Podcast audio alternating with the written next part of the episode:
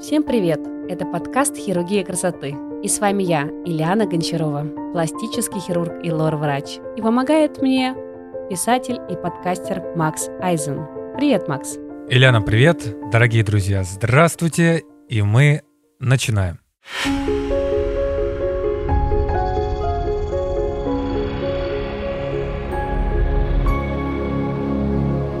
Ну что, о чем мы сегодня с тобой поговорим?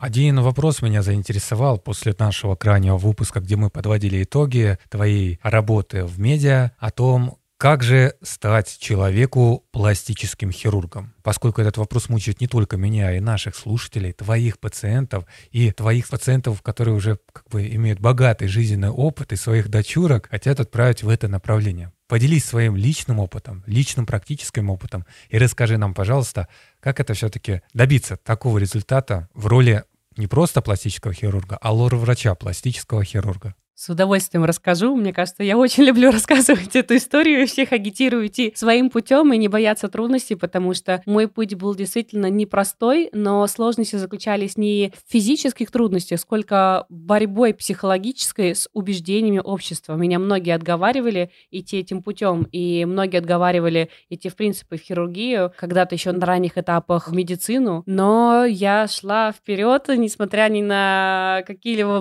возражения, и поняла в конце своего пути, что не зря я сейчас имею работу мечты, я кайфую от нее нереально, и всем также советую идти вперед. О том, как стать пластическим хирургом, можно много говорить. Это действительно непростой путь в плане затрат времени и средств. Это как минимум 6 лет обучения в медицинском вузе, затем ординатура по пластической хирургии. Сейчас ординатура 2 года, но со следующего года она будет 5 лет. То есть итого минимальный путь движения, чтобы стать пластическим хирургом, это 1 11 лет. У меня было немного дольше, я еще проходила ординатуру по лор, соответственно, у меня было 2 года лор, 2 года пластической хирургии и 6 лет медицинского общего образования. Но оно стоит того, и действительно, то, что увеличивает ординатуру с двух лет до пяти лет, это хорошая новость, потому что я считаю, что за два года набраться хирургического опыта, хирургической практики очень-очень сложно. За пять лет это, конечно, большой срок, но это возможно. Я начинала свою хирургическую практику задолго до поступления в ординатуру. Я еще учась в медицинском вузе на пятом курсе, ходила в экстренные стационары, дежурила и отрабатывала буквально элементарные хирургические навыки. И также ходила к пластическим хирургам и смотрела их операции, иногда им ассистировала и начинала свою карьеру хирурга задолго до поступления в ординатуру. И пройдя весь этот путь, можно прийти к тому, что ты начинающий пластический хирург, с э, хорошим хирургическим опытом, полученным в ординатуре, но область пластической хирургии, она отличается от всех остальных областей медицины тем, что ты должен сам развивать свое имя. Ты не придешь в поликлинику как лор-врач и не сядешь на прием, чтобы к тебе с улицы заходили люди и записывали к на операции. Поэтому по окончании ординатуры путь пластического хирурга только начинается не просто как специалиста-врача, но и как некой медиа-единицы. Ты себя максимально развиваешь в медиапространстве и все больше увеличиваешь известность своего имени. Я немножко тебя остановлю и хочу все-таки конкретизировать такой момент на более таком практическом подходе к освоению профессии. То есть, понятное дело, ты уже как специалист и профессиональный врач говоришь о том, что надо вот окончить вуз, после уже на ординатуре переквалифицироваться на пластическую хирургию. Но давай немножко отдалимся, и ты скажешь, что, к примеру, надо окончить 11 класс. Первые такие-то, такие-то, такие-то дисциплины. В первую очередь, то, что вам действительно пригодится на практике, это вот это, вот это, вот это. То есть я просто как человек, который ну, к примеру, будет у меня дочка или сын, захочу отправить своего ребенка вот в школу. Ну, понятное дело, в школу-то я его отправлю, а в институт, чтобы он стал пластическим хирургом, мне захочется все-таки, знаешь, такую пошаговую, легко доступную инструкцию от пластического хирурга. А потом мы уже об таких подводных камнях, о которых ты сказала, что общество там тебя не принимало, и какое-то стереотипное мышление тебе не давало добиваться нужного тебе результата какое-то время, это мы уже чуть позже поговорим. Поэтому начни со школьных лет. Нам вот расскажи, пожалуйста. Да, давай такую представим ситуацию, то, что у нас действительно есть какая-то родственница, которая сейчас, ну, не знаю, в 10-11 классе собирается поступать и очень хочет стать пластическим хирургом. Какие можно дать советы? Или родственник, молодой человек или девушка. Чтобы поступить сейчас в медицинский вуз, у нас, по-моему, все еще есть ЕГЭ, еще не отменили. Когда я поступала, необходимо было сдать химию, биологию и русский язык. Из этого тебе пригодится в твоей специальности только русский язык, потому что химия, биология у нас, конечно, была где-то на первых-вторых курсах университета, но по факту в твоей специальности она абсолютно не нужна. Из того, что нужно, и того, что стоит дать ребенку, это умение рисовать, это обязательно, и это можно взрастить абсолютно в любом человеке. Я когда-то работала преподавателем живописи, и я в этом убедилась, когда у моих учениц, которые вообще не умели рисовать, получались просто шедевры. Второй навык, который был бы хорошо развить, это 3D-мышление. То есть умение создать некий конструктор в своей голове и понять, как он будет двигаться, если ты там одну детальку вытащишь или там поставишь. Я не знаю, как назвать эту дисциплину, геометрия или 3D-визуализацией, каким-то инженерным мышлением, но если если это развить в ребенке, это очень-очень помогает в пластической хирургии, потому что мы, пластические хирурги, не только врачи и хирурги как таковые, сколько скульпторы тела. И, соответственно, без вот этого 3D-мышления очень сложно. Те врачи, у которых этого нет, они вынуждены тратить большое количество времени в операционной на большое количество замеров. Когда у тебя есть 3D-визуализация в голове, такая 3D-геометрия, тебе не нужно считать очень много, ты, в принципе, понимаешь, как пойдут ткани, как они будут двигаться, и какой ты результат получишь. Желательно желательно эти навыки развивать в детях еще с ранних лет, но даже если у вас уже чадо собралось поступать в медицинский вуз, не умеет рисовать и не обладает таким навыком, это все это можно развивать параллельно и в университете. Сдавая экзамен ЕГЭ по биологии, химии и русскому, а, соответственно, можно поступить в медвузы страны, либо на бюджет в зависимости от баллов, либо на платное отделение. И у нас есть довольно большое количество вузов, по крайней мере, как минимум в Москве я знаю 4 Первый мед, второй мед, стоматологический и РУДН, которые довольно именитые, дают очень хорошую практическую базу и мощную теоретическую подготовку. То есть, в первую очередь, это надо сдать ЕГЭ, понятное дело. Я нашу, скажем так, образовательную систему в последнее время не сильно одобряю, но натаскать ребенка можно на это ЕГЭ лишь для того, чтобы сдать на минимальный, ну, минимальный балл не получится, если поступить в престижный вуз все-таки. А натаскать ребенка на ЕГЭ, это дальше он уже поступает в вуз. А что главное в вузе вот, сделать?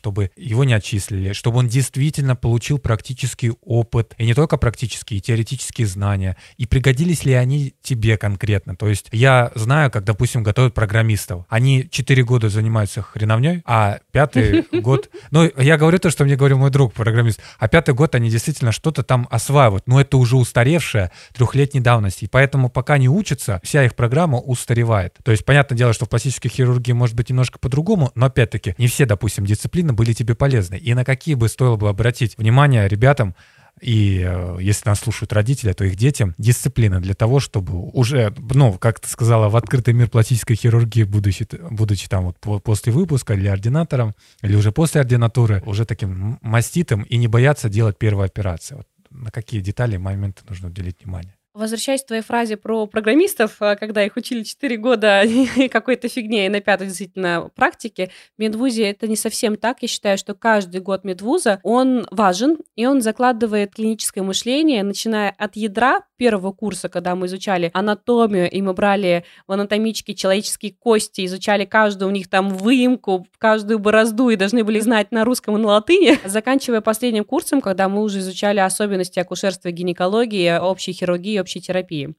Э, каждый год он дает какую-то определенную базу. Хочу сказать, что в первые три года учебы в университете учеба самая-самая тяжелая, потому что у нас идет очень много теоретических дисциплин, и, соответственно, вот этот путь, когда ты проходишь, тебе он дается очень нелегко. И важно в течение первых трех лет не работать. Это такое наставление родителям, отправляющим своих детей в медицинский вуз, что первые три года университета не настаивайте на том, чтобы ваша чада работала. Последующие три курса, они гораздо более легкие, интересные, и там уже знания новые накладываются на старые. То есть ты уже знаешь очень-очень много, и тебе достаточно прочитать новую тему, и ты, в принципе, в ней легко ориентируешься.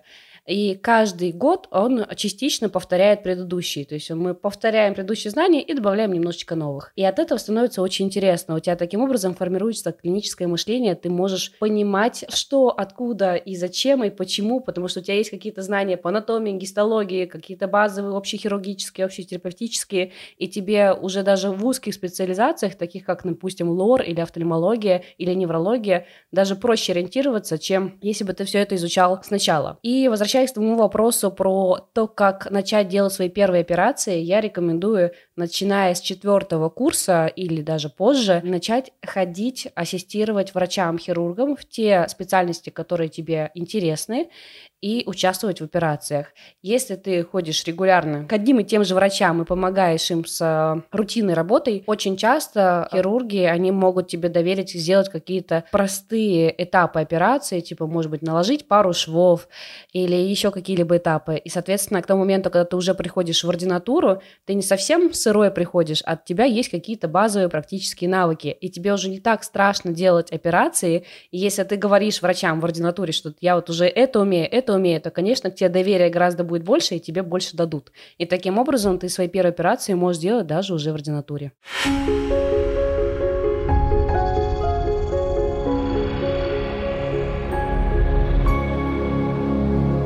А еще хочу напомнить вам о том, что я каждое воскресенье провожу в своем телеграм-канале прямые эфиры, в которых разбираю пропорции строения лица и делаю моделирование для одной из подписчиц. Если ты хочешь тоже получить моделирование, то переходи в телеграм-канал по ссылке в описании этого выпуска, подписывайся на канал и обязательно станешь одной из участниц. Подробнее информацию ты можешь узнать в моем канале.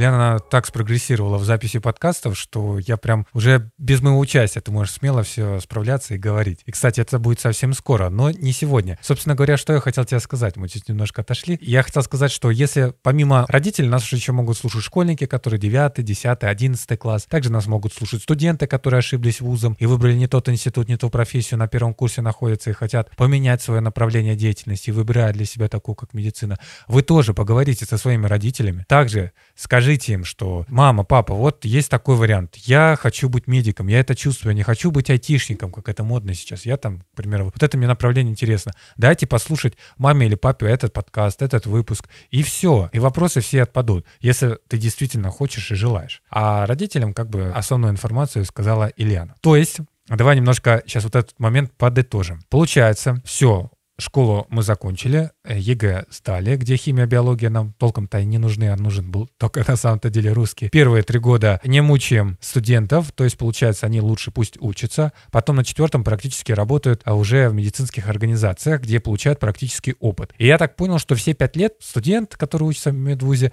он еще не определяется, каким он будет врачом. Правильно я понял? 6 лет.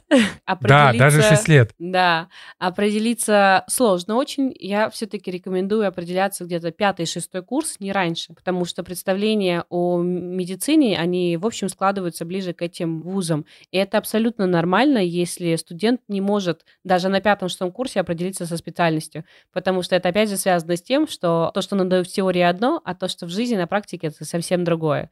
И как раз пятый-шестой курс, когда полегче немножко с учебой, я и рекомендую посвятить тому, чтобы походить по разным специалистам и с ними посидеть на приеме или участвовать в операциях, чтобы понять, что тебе ближе. Да, то есть потом человек выбирает себе конкретное направление. В твоем случае это было лор.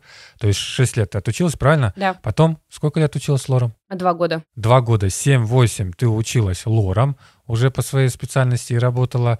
Получается, ты уже об этом говорила в прошлых выпусках подкаста, о том, что не очень была там хорошая атмосфера. После того, как ты вот уже поработала лором, как вот человеку уже врачу, скажем так, ну и с будущему врачу перейти вот этот порог от специальности к пластической хирургии. От специальности я имею в виду лор, терапия, там правильно же идет такие базовые, основные. Как вот прям стать узким специалистом, что для этого нужно сделать? Поступить в ординатуру по пластической хирургии. На самом деле у меня был свой путь. Он немного отличается от э, пути многих и многих врачей до меня и после меня. Дело в том, что когда я пошла в лор, я сразу понимала, что да, мне нравится лор, но я хочу идти дальше, я хочу идти в пластическую хирургию. Уже прям с первого года ординатуры. Потому что у меня было желание реализовать себя не просто как врача-хирурга лор, но и как врача-художника-эстета. Мне очень нравилась эстетика. И из специальности просто обычной общехирургической, лор это тоже хирургическая специальность, намного проще перейти в пластику, потому что пластика это немного уровнем выше. Ты должен понимать, как ты можешь помочь человеку с заболеванием, как ты его можешь прооперировать и даже банально, не знаю, провести первичную хирургическую обработку раны. А уже потом на эти знания должны накладываться знания о том, как сделать не просто здорового человека, но и сделать красивого человека. То есть работая с теми же тканями ты можешь создать чуть выше уровнем хирургии эстетику и красоту.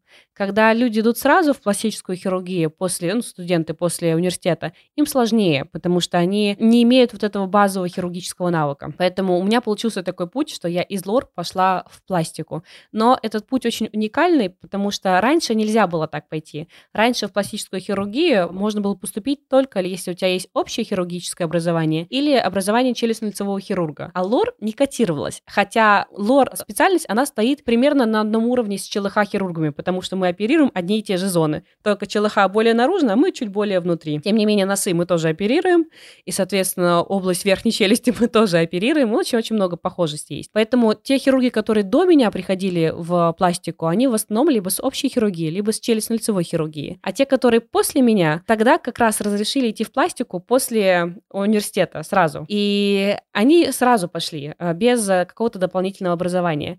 И получается так, что сейчас много хирургов, кто постарше, с общехирургическим и челюстно-лицевым образованием, и те хирурги, которые примерно моего возраста или чуть помладше, без какого-то общехирургического образования в принципе. А так, что был специалист ЛОР и пластический хирург, таких очень мало. Когда будут ближайшие поколения поступать в ординатуру по пластической хирургии, я не думаю, что они пойдут в ЛОР, в Челыхале, в общую или еще куда-то, потому что у нас ординатуру делают пятилетней, именно пластическую хирургию. И, соответственно, если ты уже отучился в медицинском вузе и отучился в ординатуре, не знаю, по, допустим, по общей хирургии, тебе уже, ну, скажем, 24 года, и ты понимаешь, что пойти в пластику, тебе надо еще 5 лет потратить на ординатуру по пластической хирургии. Тебе к тому моменту будет 29. Это хорошо, это нормальный возраст.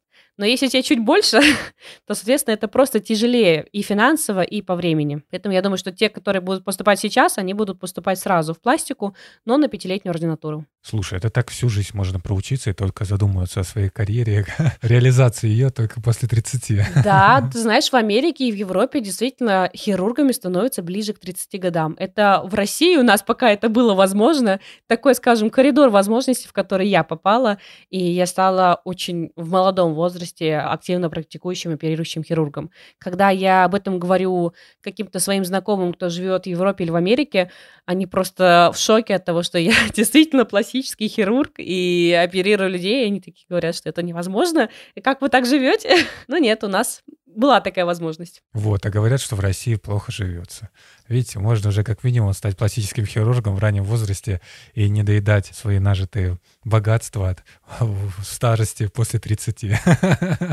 Это точно.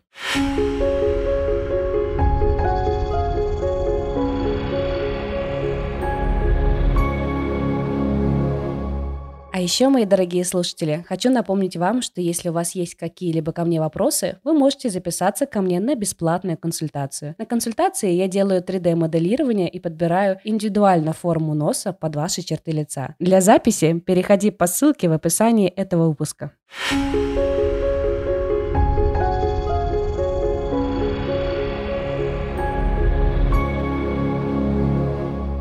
Получается, разобрались с ординатурой, разобрались э, с выбором узкой специальности. Все, ты как бы человек уже учится. Три года уже после того, как получил специальность, правильно? После того, как стал врачом, сейчас пять лет. А, сейчас пять, да, да, да, да, да, да. Немножко это, сейчас пять лет, да. Получается, после того, как все, ты сдал все экзамены, все, ты пластический хирург. Как стартануть? Вот как стартануть? Девушке, парню, Как? Поделись своим опытом и, и скажи, как это происходит э, по статистике в основном. Это самый сложный вопрос. Именно тот вопрос тормозит большинство людей пойти в пластическую хирургию, поскольку очень многие думают, как начать. Становятся немногие. Мне сложно посчитать статистику, но вот из нашего потока у нас было 100 человек, кто поступил на пластику первого-второго года. Из них стали пластическими хирургами. Но я так вот на слуху знаю человек 10. То есть это получается 10%. Вопрос в том, что действительно ты приходишь в эту специальность, это вот как начинающий актер. То есть у тебя нет имени, да, у тебя там есть какие-то, может быть, знания после университета, у тебя есть там внешность,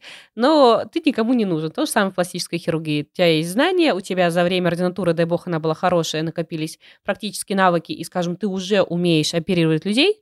А как стартануть? Есть несколько путей развития. Есть возможность подписать контракт с клиникой, которая будет заинтересована в том, чтобы продвигать молодого специалиста. У клиники свой интерес, они могут платить маленький процент молодому специалисту и забирать основной заработок себе. И делать различные акции, скидки, привлекать, соответственно, пациентов, кто захочет попасть именно на акцию. Есть второй путь, это более сложный, соответственно, ты параллельно работаешь на какой-либо другой работе или ассистентом у другого пластического хирурга, или, может быть, косметологом, э, у тебя тоже открываются такие возможности, или еще работа, и постепенно развиваешь свои социальные сети, свое имя и привлекаешь пациентов на себя. Третий вариант. Можно устроиться в клинику сетевик. У нас есть разные сетевые клиники, типа SM-клиника, он-клиник и прочее, прочее. Клиники направлены на широкий поток пациентов. А они имеют очень мощную рекламу, но они, как и контрактные клиники, платят очень маленький процент врачам. Они не заключают с тобой контракт, они просто тебе говорят, то, что мы будем платить копейки, хочешь, приходи, работай. И за твои копейки мы тебя еще будем, как бы мне это сказать без мата, активно штудировать. Пилить мозги. Пилить мозги, да. У меня был свой путь, очень интересный. Я начала работать в контрактной клинике без контракта. Меня, видимо, тогда пригласили в этой же клинике, я проходила ординатуру, и меня оставили как начинающего специалиста. Ничего мне не говорили про контракт, и, видимо, они предполагали посмотреть на результаты моей работы. Поэтому я полгода проработала в этой клинике, показала очень хорошие результаты. У меня сформировался поток довольных пациентов, который стал генерить сарафанное радио. И уже стали приходить люди непосредственно не просто в клинику, но на мое имя. Когда клиника это поняла, мне предложили контракт, но к тому моменту я поняла, что я могу быть, в принципе, самостоятельным хирургом, у меня все получается. От контракта я отказалась и начала развивать свое имя, свой бренд. Многие мои коллеги, они так и не развили себя как классического хирурга, они остались работать ассистентами у врачей или некоторые работают дежурантами в клиниках пластической хирургии. А некоторые врачи, я считаю, что это неплохой путь, кто имеет изначально какой-то опыт хирургический, работает уже хирургом, либо общим хирургом в стационаре, либо челюстно-лицевым хирургом, либо лор-врачом, они получали специальность пластической хирургии как дополнительную. Соответственно, у них уже есть место, где оперировать, и если к ним вдруг обращается человек из их потока, ну, скажем, допустим, к лор-врачу могут прийти пациент, который говорит, я хочу исправить перегородку и вот немножко сделать носик. И если у этого доктора есть образование пластического хирурга, он может договориться с какой-либо клиникой пластической хирургии и провести операцию там. Это тоже способ начать свою карьеру. Поэтому я, же я скажу тебе четыре пути развития. Контрактная клиника, потоковый сетевик, развитие своего личного бренда и работа где-нибудь в государственном стационаре и потихоньку привлекать пациентов в пластическую хирургию. Самый, на мой взгляд, выигрышный – это развитие своего бренда. Ты никогда не проиграешь, если будешь развивать свой бренд. Это долго, это может быть дорого, либо по деньгам, либо по затратам своего личного времени, но это того стоит.